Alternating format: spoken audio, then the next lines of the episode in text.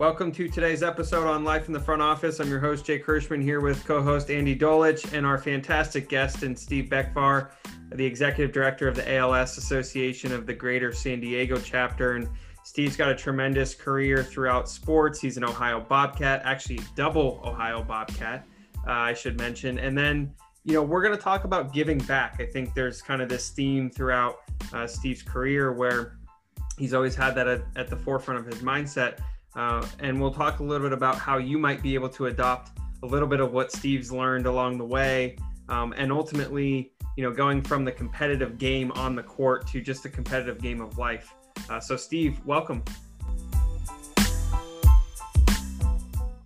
Hey, Jake, thank you so much for allowing me to be here. What an honor to, to be included on the podcast. And, you know, certainly uh, ALS is, is kind of, kind of has a sports kind of connotation to it, Lou Gehrig's disease. Um, it's an honor to be here today. Thank you so much. Absolutely. Andy, you know, you and Steve go back to the Grizz. Uh, why don't you kick it off with uh, where you guys left off in Memphis? Well, of course, as you know, Jake, we tip it off in hoop. We don't kick it off in hoop. Um, always got to keep your words correct. What we like to do, Steve, uh, because everybody's journey is different. So um, if you could uh, give the quick GPS of how you've moved through your career, what were the sort of aha moments that got you through being a quality player, then OU, the sports management program, and starting in the business, our time together, launching an NBA team in a market that never had a major professional team, and then to ALS, that would really be helpful because so many people, as we know, just say, oh, I want to be the general manager of that NFL team, or I want to be the PR director of X. Like, well, wait a second. Think a bit larger on where your career might take you. And you've had as, as many quality stops along the way as most. Well, again, thank you, Jake. Thank you, Andy. You know, if there is one consistent theme of you know, developing partnerships for sports and working in a team environment. You know, when I think of the relationships I know that that have been built for me along the way, and I think of Ohio U specifically, you know, moving to Memphis, for example, and and being part of the XFL, definitely had some Ohio U relationships built into that. But the XFL, of course, uh, 20 plus years ago, didn't quite work out so well. And fortunately for me, the uh, relocation of the Vancouver Grizzlies to Memphis opened up another level of Ohio connectivity.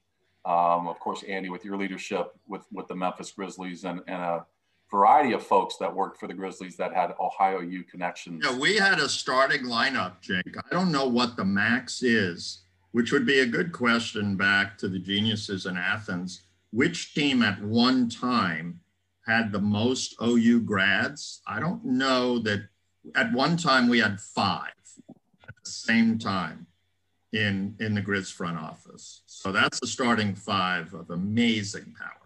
Yeah, I mean, you'd have to get to 11 at the max if you if you wanted to throw a football team out there. So I, I don't know. That's yeah more like flag football, seven on seven sort of thing. But I don't know. We'll wait for somebody to kick back at us in our audience. But we had five.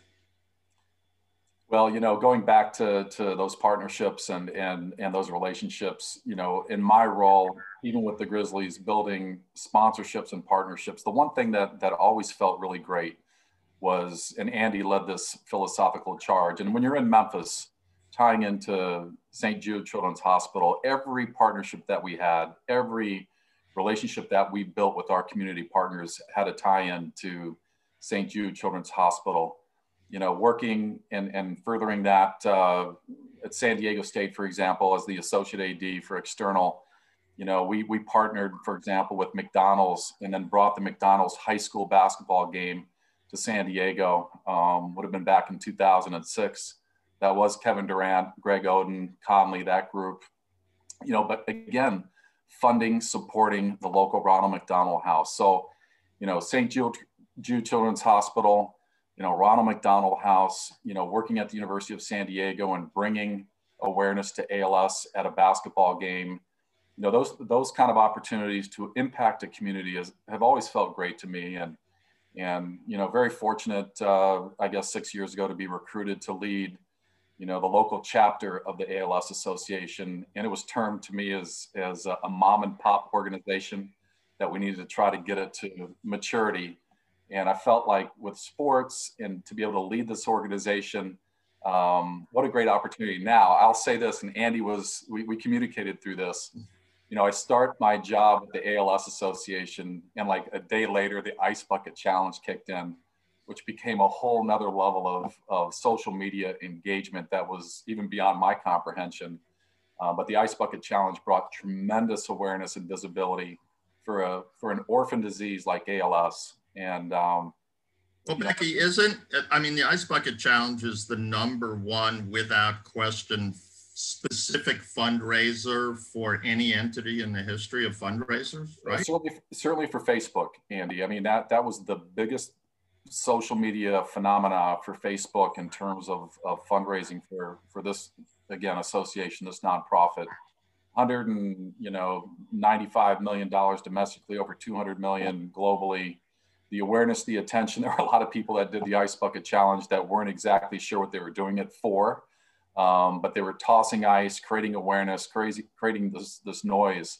And um, it came at the right time. We needed a lot of help at that point to, you know, keep the awareness level for ALS high. Um, ALS is not a disease that that impacts many people. It's known as an orphan disease. That's again 200,000 people or less, and ALS is actually 20,000 uh, that are impacted. So it's an orphan orphan disease and uh, does have a kind of a sports kind of affiliation um, and a military affiliation. Living here in San Diego, uh, which is a great military community, and I'm often asked, you know, about that relationship with ALS. And it's unfortunate if you're a veteran, if you've served our country, unfortunately, you're twice as likely to get ALS than the general population. And I've been asked, you know, why and what's the deal? And you know, and I've been told stress, physicality, and exposure of serving uh, our in our military, uh, and, and that's about all we know.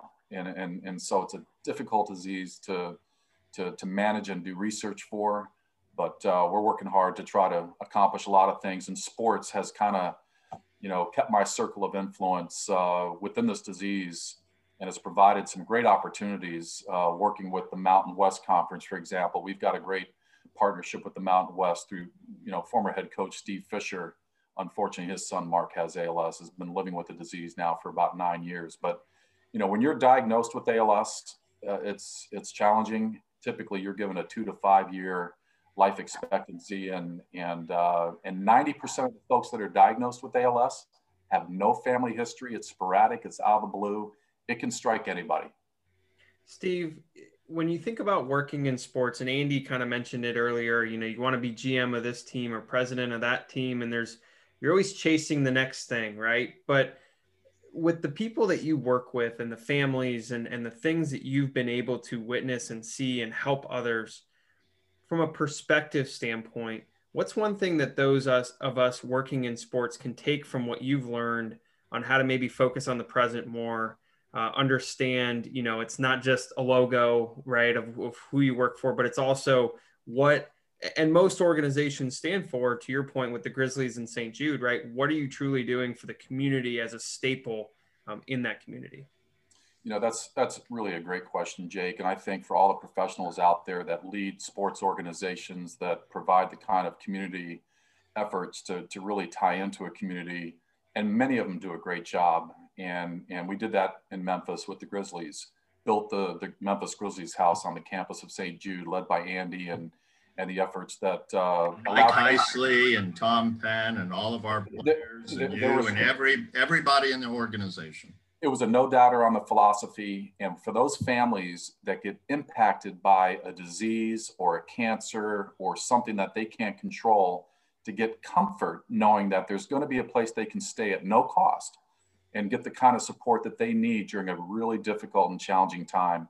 And I go back to Memphis and I think about all the different outreach um, initiatives that we did to reach out into the community on so many different levels. And I think so for the leadership in the sports environment, to be able to work with nonprofits, to be able to work with community uh, agencies that need help, that's taking the high road, Jake. And, and I think to be now on the other side of it and see it that way, it's wonderful. And to see the kind of support that we get from the sports organizations that uh, want to tie into what to what we do here in, in San Diego. It's incredible timing. I'm glad we scheduled this to today um, because uh, we've talked about St. Jude, and everybody's by this time probably seen the Inspiration4 project that they have with Elon Musk and Jared Isaacman. Well, Becky, I had an earlier email exchange with Steele Ford at ALSAC about an hour ago. Uh, ALSAC is their fundraising arm at St. Jude. And only because I wanted to know what they were doing, Isaacman has made a $200 million personal commitment, personal commitment to St. Jude. Wow. Today, on the Today Show, the Today on the Today Show, sorry for that redundancy, they introduced the first of four crew members. I don't know if you saw this, Steve. A young cancer survivor who is now a physician's assistant at St. Jude. She dedicated her life to St. Jude, and she was chosen this morning as one of the four people that are going up with Jared Isaacman. And so, as Becky was talking about it, we've seen the world of sports go way past cosmetics. And you've heard me say this. Ladies and gentlemen, please direct your attention to center court where Steve Becvar is getting like, hey, that's wonderful. That's terrific. But we're talking about trying to conquer a disease. We're trying to make sure that childhood cancers go away. That's going to take a lot more than a $10,000 check. And and when you were talking about the ice bucket challenge, and, and you know we shared this, I was doing some commentary for NBC Sports Bay Area, and I convinced everybody at that outlet to do the ice bucket challenge. Right. So everybody in the regional sports, all the on-air personalities, the athletes, we did that. Right. So we ended up adding to it. And to me personally, I had become friends with Dwight Clark in the three years that I worked for the Niners. And Dwight Clark is, was, always will be one of the coolest human beings of all time. And then to see ALS take him over time, just, you know, beyond tragic. But he handled it so gracefully. And I, I believe helped ALS, as did Eddie DeBartolo. That's what brings the family together, right, Becky? you know, it's it's heartbreaking uh, what these families go through, Andy. And and when you think of ALS, you know, to think that your mind is fine, your ability to think is fine, but physically, you start to to progress in a in a way that limits your abilities. And you know, it may start without being able to tie your shoe or button your shirt, and it just gets progressively worse. It takes a while for a doctor to diagnose ALS. Typically, it's a year. It's a process of elimination it's not a pinprick or a blood test. It's, you know, so that ALS diagnosis, you know, I've had a family, and, and I hear this through and through, t- tell me before their official diagnosis that they were praying it was cancer, you know, that it would be something that they could fight because ALS, yeah, you fight, but because there's no cure, you know, you know what the outcome is going to be. And, you know, I mentioned the 90% of those that get it sporadically. There's a 10% that's familial, genetic and that's a whole nother discussion and, and, when it runs through a family and what families go through and, and they and it passes down to children that's a difficult uh, discussion but you know sports taking the high road having the ability to to work with the alzheimer's to work with the cancer societies the you know when you think of jimmy v and the impact that that he has made on on cancer through sports um, is amazing. And I think for us with ALS, the Dwight Clarks, you know, there's other sports icons, you know, Steve Gleason, uh, football player wow. New Orleans Saints. He's, he's beyond, comp- I mean, can't comprehend what that guy is all about. You know, eight, nine years now with ALS and, and still with us with great spirit, with great inspiration, his family um, it's it's it's tough, but you know, he, last year I think he won the congressional medal. You know, only two civilians get it a year for inspiration and and what they mean to a community. And and Steve Gleason is just an amazing example of of never giving up And uh, but again, the sports tie-in to this disease is pretty evident. You've seen it, and we've talked about it, and you've lived it on multiple levels: teamwork, leadership, and trust. Right? Agreed. Have two of them and be successful. You can't have one. You got to have all three. Whether it's winning games on the court or trying to bring people together to beat back ALS or COVID or anything else. And it seems easy, but boy, is it hard. You know, it is, Andy. And, and when you go back to the origins of the Ice Bucket Challenge, let's not forget that the, these were guys that that were baseball guys. In particular, Pete Frates was an All-American baseball player at Boston College, and really, it was his network, you know, that that kind of kicked in in the Boston market that provided this like exponential support, you know, for ALS, and and uh, it was kind of described to me as, as kind of a football play with these three gentlemen. Anthony Senerchia didn't have the the cachet; he was the center. Basically, he snapped the football, and a, and a guy named Pat Quinn, Pat Quinn, took the football, and then he handed it off to Pete Frates, who scored the touchdown for visibility. These three guys put ALS on the map with the Ice Bucket Challenge six years ago, and people still talk about it definitely hard to duplicate uh, because it was so organic, uh, not made up by an ad agency. You know, these guys just put it together, social media driven uh, through these channels, and and uh, it was it was definitely you know quite an amazing experience for me to go through, and to and and when I think of even in San Diego how much support came forward, you know, domestically, nas- internationally, but even here in San Diego, was off the chart special and and we're still seeing good residual. And, and you literally think about it, just went through my mind as something as basic as the ice bucket challenge, right? That would freeze your butt off, having been, having been a target. And now, with all due props to Jared Isaacman, oh, uh, yeah, we're going into space. We're going into outer space on a rocket ship. Like that's some growth in in fundraising, right? Just just a bit you know, we always talk about thinking big. That that I don't know how much bigger you can think than that. That's large. Yes. well, we're going to do the ice bucket challenge on Mars, right? That's right. Why not? Is there is there ice on Mars, Andy? There's ice on Mars, but I don't know if the gravity would it ever hit the person, or does it just go into? I don't. There's, yeah. There's ways. We need, Becky, we need to talk to NASA, right? They have headquarters about a half a mile from me We'll go talk to them. I'll, I'll be up, Andy, anytime. Steve, I'm I'm no scientist, but if you're gonna get to Mars, I'm sure they got to figure. They have a way of getting the ice to stay ice while getting to Mars. I'm sure they can figure that out. You're uh, only going to hear this on Life in the Front Office. You're not hearing this on other podcasts around the country. No, no, not at all, Steve. But I, I have to ask though, the the Gulls um, I know that's one of Andy's favorite teams, and that was kind of your last stop before ALS. Um, what's something that you were able to take from a minor league hockey team? Again, kind of switching paths here, but again, every experience is unique, right? And so, what was something you were able to take from the minor league hockey team to then into the nonprofit world? You know what a what an amazing uh, you know team. The Gulls tied into the Anaheim Ducks. You know, very fortunate to have a pipeline from San Diego up to Anaheim, player recognition. Um, and, and honestly, having not worked in hockey before is fascinating. Uh, so, you know, I take it, you know, like the Grizzlies launched in Memphis, the Gulls launched, launched in San Diego. Now, now, of course, the games are in the old sports arena, a very old facility, you know, that, uh, you know, we did our best to modify and, and add a new scoreboard and, and it took a lot of work. Now the concourse is pretty slim.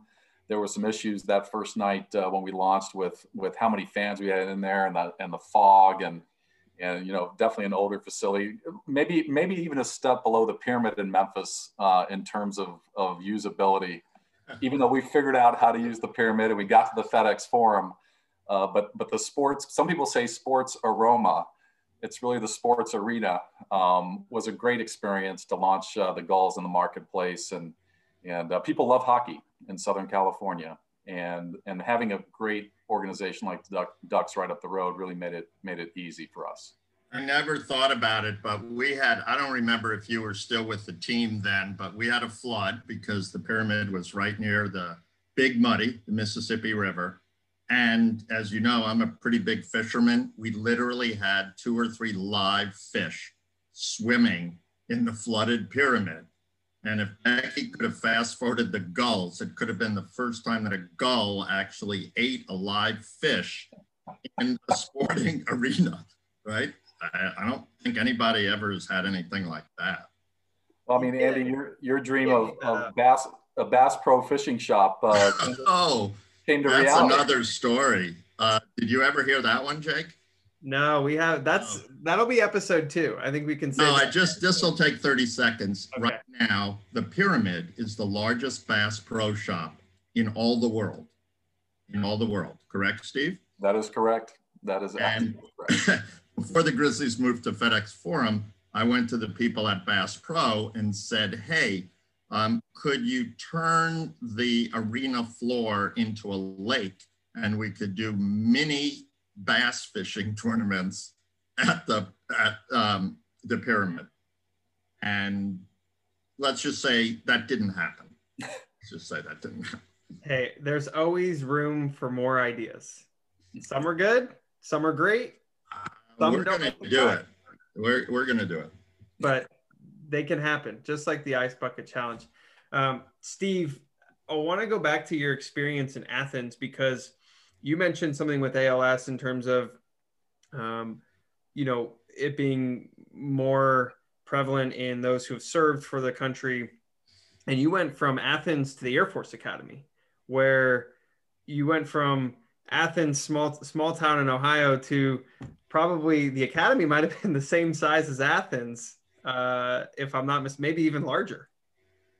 You know, it was uh, an internship that drew me back to to the academy in Colorado Springs, Jake. You know, when when the uh, internship book at that time went around, you know, and, and if I can remember the math right, how many internships that were available and how many students we had didn't quite match up but you know you had to sign up for for any internship or any opportunity uh, through the sports administration program and i was the only one that signed up uh, for the academy's internship working in ticketing and promotions now i will say this full disclosure you know three years prior to that my parents my dad retired from 30 years active duty army service and retired to colorado springs typically internships don't pay a whole lot. Um, this one actually paid a whopping 600 bucks a month.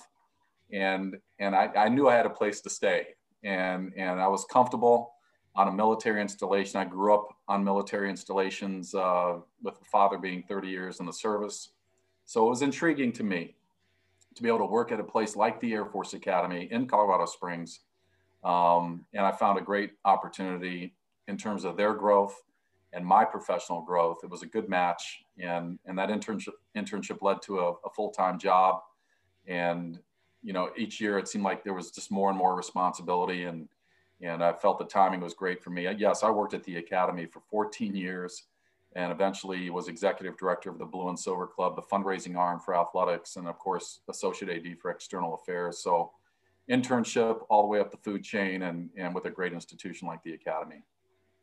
Well, we definitely know that uh, you went from internship to full time, and you you definitely moved out at one between between internship and 14 years. We we know that that happened, right? Now I'll say so. I didn't stay with my parents those 14 years, Jake. If that's what you're getting to. Yes. Yeah, I, yeah, no, it was a great uh, great great place for me in terms of growth, professional growth. Uh, the academy was going through a cycle of growth, and uh, you know the things that we were able to do there during that period of time, and and of course, football, you know, if, if you win, you know, if there's a successful football season is winning t- two football games, just make sure it's Army and Navy, you know, that you beat, you know, when you're there. Of course, we did more than that, but uh, beating Army and Navy was the number one goal. And I think during the 14, 15 years I was there, I think we won the Commander Chiefs Trophy maybe 11 or 12 times, something like that. But uh, yeah, you know, leaving the academy to, to kind of get started with the XFL to apply all those different sports administration experiences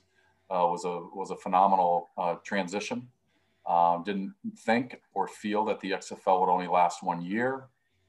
You know, certainly liquidating, you know, an organization is no fun. We had a six week period of time where, once the XFL closed down, we had to liquidate, you know, equipment and and and furniture and computers and I mean, you name it, the full operation there at, at, at Liberty Bowl Stadium, where we had our offices. But during that, honestly, during that six week period of time is when the Vancouver Grizzlies uh, decided to relocate to, to Memphis. And, and uh, so as I, as I was liquidating, the, the opportunity to work with Andy and team up with Andy and, and others was there. Um, what a what a great experience uh, to be able to launch an NBA team in a basketball hot market like Memphis, and uh, and the rest is history. Uh, great great experience. What's what's the biggest challenge now in this in the seat that you sit in? Right, we we kind of went through a lot of your different stops, fascinating experiences, a lot of fundraising, um, but there's got to be a challenge, right? And and obviously the the disease itself is a challenge for the families that you're dealing with but fundraising is not easy either and getting people education awareness um, you name it what's the biggest challenge that you face fundraising for for als right now and how can other people as we talked about at the beginning of the episode giving back and that kind of being the spirit of the ou program in many sorts of fashions how can people give back and and you know what's your biggest challenge right now?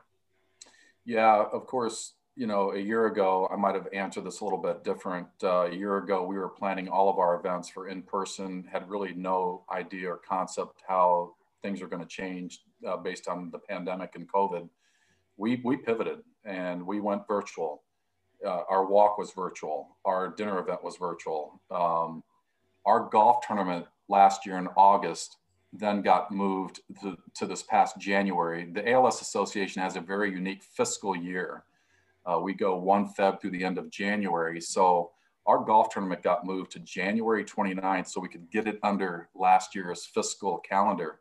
Um, but would you know it, on January 29th, just three weeks ago, we had a major downpour of weather that week. It was during the Farmers Insurance Open that Thursday and Friday for us was something you don't normally see here in San Diego. So we actually moved our golf event to last week, uh, the 19th, Friday, and had a spectacular day.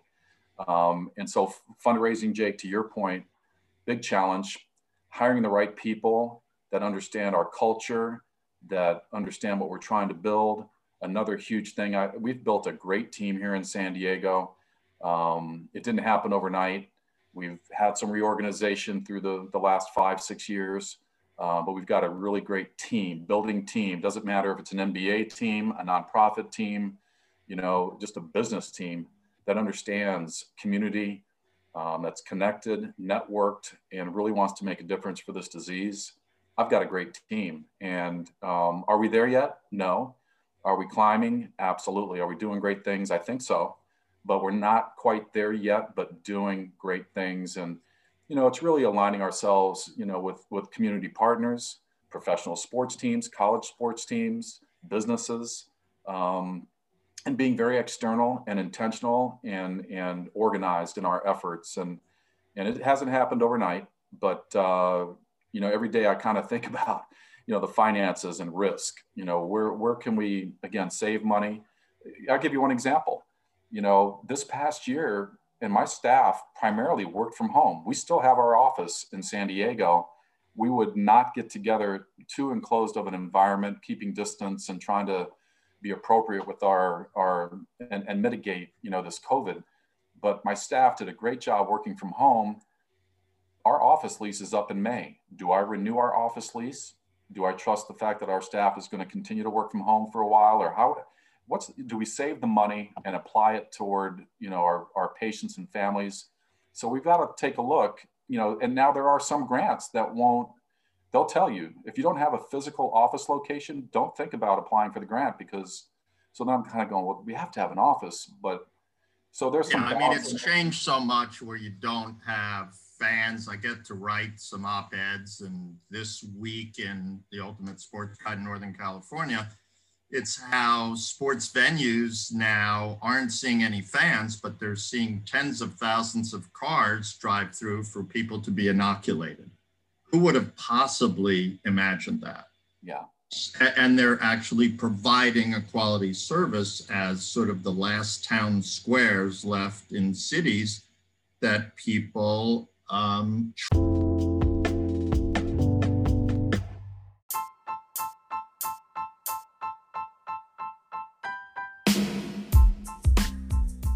Oh my goodness. One insight I would leave the listeners with is, you know, really kind of a thank you and appreciation of for those that do in leadership positions work hard and closely with, you know, not just ALS, but the but the nonprofits that that work extremely hard to provide the kind of services that help people. You know, it's it's uh, whether it's a partnership, whether it's a community outreach program, whether it's you know volunteerism from the employees of the organization which again um, i'll throw a plug in for the grizzlies you know just amazing outreach uh, on behalf of st jude. You know it's a kind of difference making opportunity i think that serves the, the organization well not the one just the recipient but i think the, the professional organization that can supply support uh, so a big thank you to those organizations that help nonprofits and people that, that need assistance Steve, thank you for your time. Appreciate it. Always great to have you on. And uh, I, I know I was joking about episode two earlier, and, and Andy told his story, but we can definitely have an episode two in the future. No, episode two, three, and four. I mean, there's too much stuff, and we want an update on Steve's family and how the left hand is going. All that stuff is important. But um, Steve, it's it's a, it's always great to see you and the work that you're doing and all the people on your team. Uh, we'll talk soon. Stay safe and sane. Thank you both so much. Great to be here.